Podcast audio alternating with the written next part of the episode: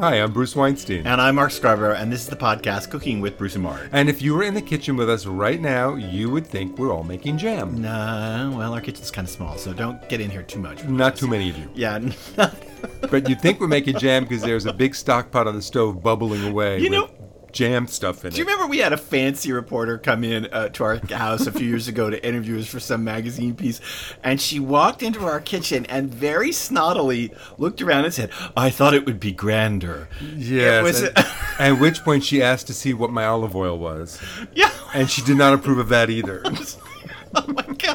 Hey, honey, we're cookbook writers. It's not. It's as grand as it can be. It's what it can be. It's a nice kitchen. It's the nicest kitchen I've ever had in my life. And we've also had a lawyer friend come in and look at my wall of pots and say, that's a marital asset. Well, well, we have, but uh, um, that's another discussion entirely. Anyway, it does look like jam, and let me just say what's in the pot before we say even what we're doing here. Um, we have got eight cups of mixed stemmed or trimmed berries. We'll come back to what that is in just a second, and one and a half cups granulated white sugar, you know, just plain old sugar, and two tablespoons of creme de cassis, and that's what went into the pot. And it's been over the heat, and we've been stirring it so And that it doesn't bubbling scorch. away, right. Right, and we get it to bubble for about five minutes while it So cooks. it's not quite long enough to be jam, but here's the thing. We've got blackberries, we've got raspberries, we've got blueberries, and we have strawberries.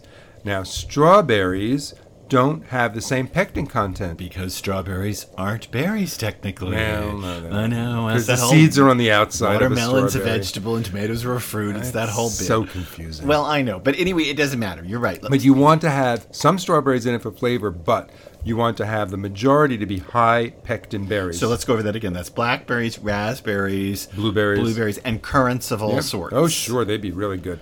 And then you could have some strawberries. And the reason we need the pectin, not because we want this jam to set up, but we're going to be building a summer pudding. And if you've never had a summer pudding, you will learn what that is. But we need the pectin to help hold the structure. And let me also say that we're doing this in the summer because this is summer pudding. We'll talk about that in a minute. But you can use frozen fruit. Sure. You can Works absolutely use frozen berries for this. You just, again, as Bruce says, the strawberries cannot be the bulk of the mix. You can have, of eight cups, let's say you could have three cups of sliced strawberries and then the rest other kinds Yeah. of berries in there. So basically, I'm going to turn this off now because this has boiled long enough and it is somewhat jam like. It went for the five minutes, which is what you go in this. You go by the timing on this. And once it gets, oh, let me also say, once it gets up to the boil, right, then you want to drop your heat just to maintain a low boil. Don't let it be a raging cauldron. No, it'll also bubble over and make Right. quite a disgusting mess on your stove. So a slow, slow boil, boil for five minutes, and then you take it off. Now, now, now we're here, so let's talk about summer pudding. So, summer pudding. If you like bread and jam and the sound doesn't? of music, Who doesn't? Well, Then- I hate the sound of music, but that is a whole nother podcast. My God, I hate that. it's one of my favorite things. I know. Jam with tea and bread. or tea with jam and bread. I don't Oh know. One of those things. God, I'm so. Uh, it was so irritating that the Nazis didn't just knock off those people. I mean, they're so irritatingly good and wholesome. Ah.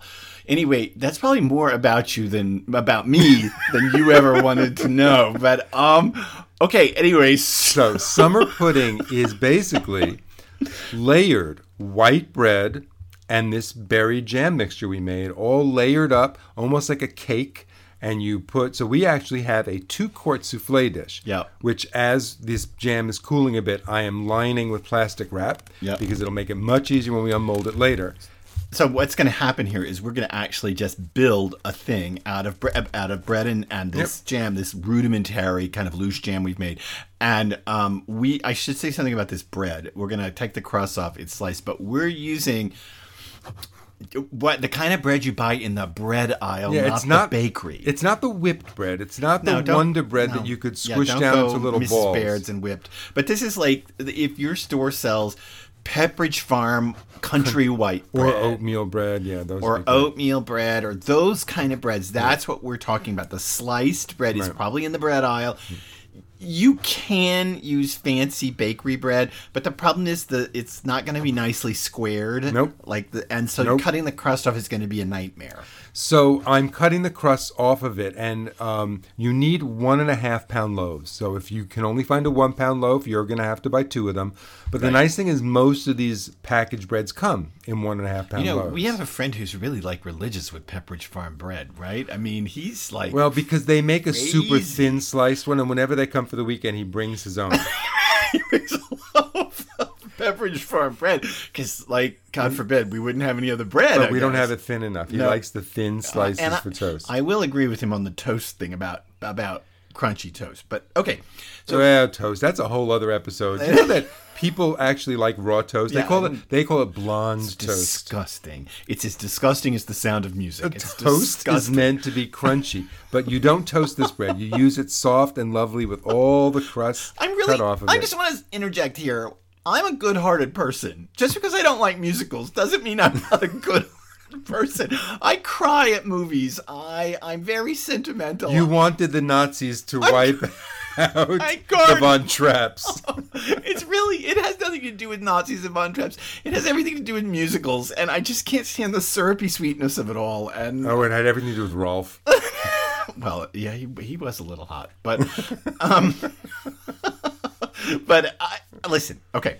Off the sound of music, back to the summer pudding. So what we've done is, as Bruce said, is, we've lined a two-quart high-sided round baking With dish plastic wrap. like a souffle dish. Or And I lined it so that the plastic wrap's hanging over the edges, and it took me three pieces to go around and around to make sure it's all covered. Because when this is done, we're going to unmold it, and when I lift the souffle dish off, then I can peel away the plastic, and nothing is going to stick inside this souffle okay, dish. Okay, so go ahead and start. So what I am starting with is You're gonna dip the bread in the jam. for the first layer of this, I'm going to dip the bread slices. And again, I think I was talking over you. So what I'm going to do for the first layer at the bottom of this is dip the bread slices in the jam and then place them on the bottom. And this will make sure that the top, when it's unmolded, is nice and dark purpley colored and there won't be raw bread there. And let me say that you'll never get in a round container square slices to fit. So what you want to do is you want to cut some slices and kind of fill in where it isn't. And remember that what you're doing at the bottom of the baking dish is going to become the top Right. of the summer pudding. So elsewhere in other layers you can kind of smush stuff together. But here try to neaten it out and make one round layer at the bottom. Now the bread will expand as it absorbs the jam and fill in a lot of the holes, but still, as Mark said, try and make th- this layer look nice. So now I'm taking a ladle and I'm ladling some of the jam, just a thin layer over the, this bread. And now I'm going to take more bread and layer, put that in, tearing it to fit, putting it up against the edges, pressing it down into the jam I ladled. so this is going to go on for a while. And I'm going to keep doing this. This is ladle some jam, put some like I'm building a lasagna, Like- out of bread and jam. So while Bruce continues to do this, I should say that summer pudding is kind of a what is it? It's a religion. People love a summer pudding. We were in New York once when we lived in New York for all those years. I mean, we weren't there once. When we lived there, we had breakfast at a cafe a couple blocks from our apartment most of the time. It was this lovely French cafe with gigantic French attitude and all that kind of stuff. But besides all of that, we were in there once, and a woman we knew who was a kind of foodie, a friend, sort of a foodie. I mean, I guess Sort of a friend. she burst into the cafe one morning. It was a hot, hot summer morning, the way New York can be, with that odor and that heat. It Was it New York, or was it our sort of friends? No, it was New York. Oh. And, you know, she burst open the doors of the cafe so the heat and the odor blew in, closed them. We wanted that cafe nice and cool. But And odorless. Yes, and closed them and came rushing up to our table and said in a flurry with sweaty hair and kind of yelling at us, Have you made your summer pudding yet? well, the answer was no, actually, but um, you know, uh, what can Actually, you I think at that moment I had actually never heard of a summer pudding, and she introduced me to it, and it's such a classic thing. I can't believe I didn't know you about just it. weren't raised a Christian. That's that's. the But it's a very Victorian thing. It's an English Victorian dessert. Very. I'm surprised they haven't made them on the Great British Baking Show. well. There's nothing, but They have to bake the bread. Look what you're. Well, okay, maybe if they had to bake the bread, but you know, I mean, it's really this is such a super simple dessert, Well, it is. and you're making a bum, a French A bomb. cake, a bomb. You're making a, your bomb making, and you're making a bomb, and you are uh, going to do this, and there's never going to be any oven after you've No. finished the jam on It's the going stove. to chill in the there's fridge. nothing. So let me just actually respond to what Mark just said. He said we're making a bomb. Now, if you're familiar with the ice cream, O M B E. if you're familiar with the B-O-M-B-E E type of bombs, you'll know that they're usually ice cream desserts. They're made in a bowl and they're rounded. Yep. Summer pudding is traditionally made in a bowl and it's rounded. Yeah. when I started making them for our books, and we have variations of summer pudding in a number of books, I decided it looked so much more like a cake when you do it in a souffle dish because you have a flat top and straight sides, and you can cut it into wedges. So I am all for the summer pudding as a cake in a souffle dish, Right. not rounded as a bomb. Right, and traditionally, as Bruce says, it's made in a bowl, in a mixing bowl, but this makes it much more elegant. Yeah. And let me also say, you're almost done with this thing. So wait, before I get to almost what I was going to say, let's talk about finishing it up at the top. So uh, I'm getting the last layer of bread on the top, and I'm going to scrape out this pan and get all the rest of that jam and spread it onto that bread to make sure the bottom is covered. And now I'm putting plastic wrap directly over it. So it's touching it, and I'm going to set a plate on it to weight it down, but I'm going to put a nice can of tomatoes on that plate. like a 28 ounce can, a big can of tomatoes. and that'll help weight it down and compress it and make it really nice as that pectin sets up And I into a find dense cake. The best for this is like a salad plate because sometimes a dinner plate is actually bigger than the too big and it doesn't weight, but a, st- uh, a salad plate tends to sit right down into it. Yep. And now I'm going to put this in the fridge, and this is going to sit overnight for that pectin to set up and for this to turn into a fabulous congealed summer pudding. And you can make this up to 24 hours is what we recommend for cutting it, but 72 hours, three days wouldn't kill it. You can No. leave it in the fridge for up to three days You before you're ready to unwrap it. And let me also say before we we're going to cut and let this thing congeal up and come back and taste it. But let me also say that it's not quite ready yet because it needs whipped cream when you serve it. It, Mit Schlag. It really needs schlag, and it doesn't need out of a can whipped cream. Listen, you, this dessert is so easy that you can whip some cream on your own. And yeah, but you insist that the bowl goes in the freezer and has to be whipped by hand. Yeah, That's not totally. easy. Well, that's a whole different matter. Someday we'll talk about whipped cream and why the bowl and the whisk should go in the freezer and for five minutes, and then you whisk it together. Okay, but if you want to use an electric hand mixer, you could do that too. it's still better if the bowl is cold. but that's a whole different matter. So anyway, we're gonna cut away and then come back and taste this thing. So it is the next day from yesterday when we is. recorded the first half of this. It is. And the summer pudding is set. I have turned it upside down, lifted off the souffle dish, peeled off the plastic, cut it into wedges, and we are now tasting it. I'm already tasting it. I'm, you're talking. I'm already.